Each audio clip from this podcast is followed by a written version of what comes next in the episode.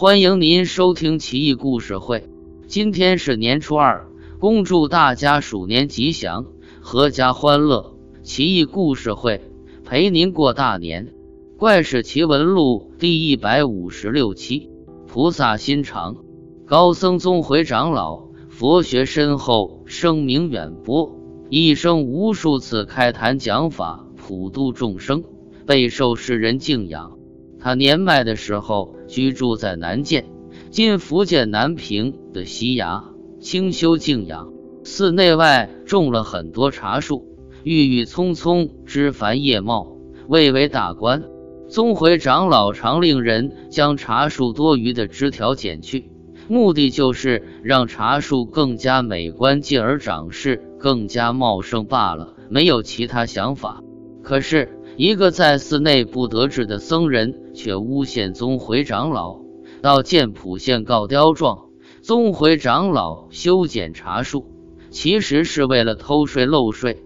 大宋法令森严，这可是重罪。知县知道他胡说，将他痛打几十棍，驱逐出去。僧人继续到郡守那里告状，郡守也不信他的话，又责打了他。僧人更加愤怒，也称得上不屈不挠，上告曹台，也就是漕运总督。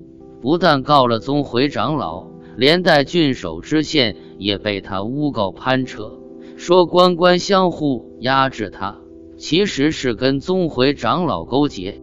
曹台听罢，认为这事不能稀里糊涂一笔带过，就令人拘拿宗回长老，也好将事情本末。查个清楚，官吏奉命来到。宗回长老说：“请你们宽限我一天，我一定报答。”这官吏知道宗回长老为人，就答应了。宗回长老对徒弟们说道：“那个僧人为了诬告我，一再被责打，已经很可怜了。这次我去说明实情，他肯定会被判重罪。我怎么忍心呢？可是……”我不说明情况，自己就会被判有罪，实在是心有不甘啊！不如离开。徒弟们还以为师傅是要离开这里避祸，便帮他收拾好行装。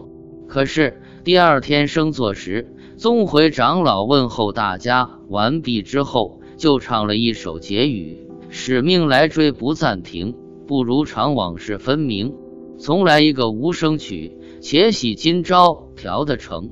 说完，闭上眼睛就作画了。当时是绍兴十九年，即公元一一四九年。大德高僧令人敬仰。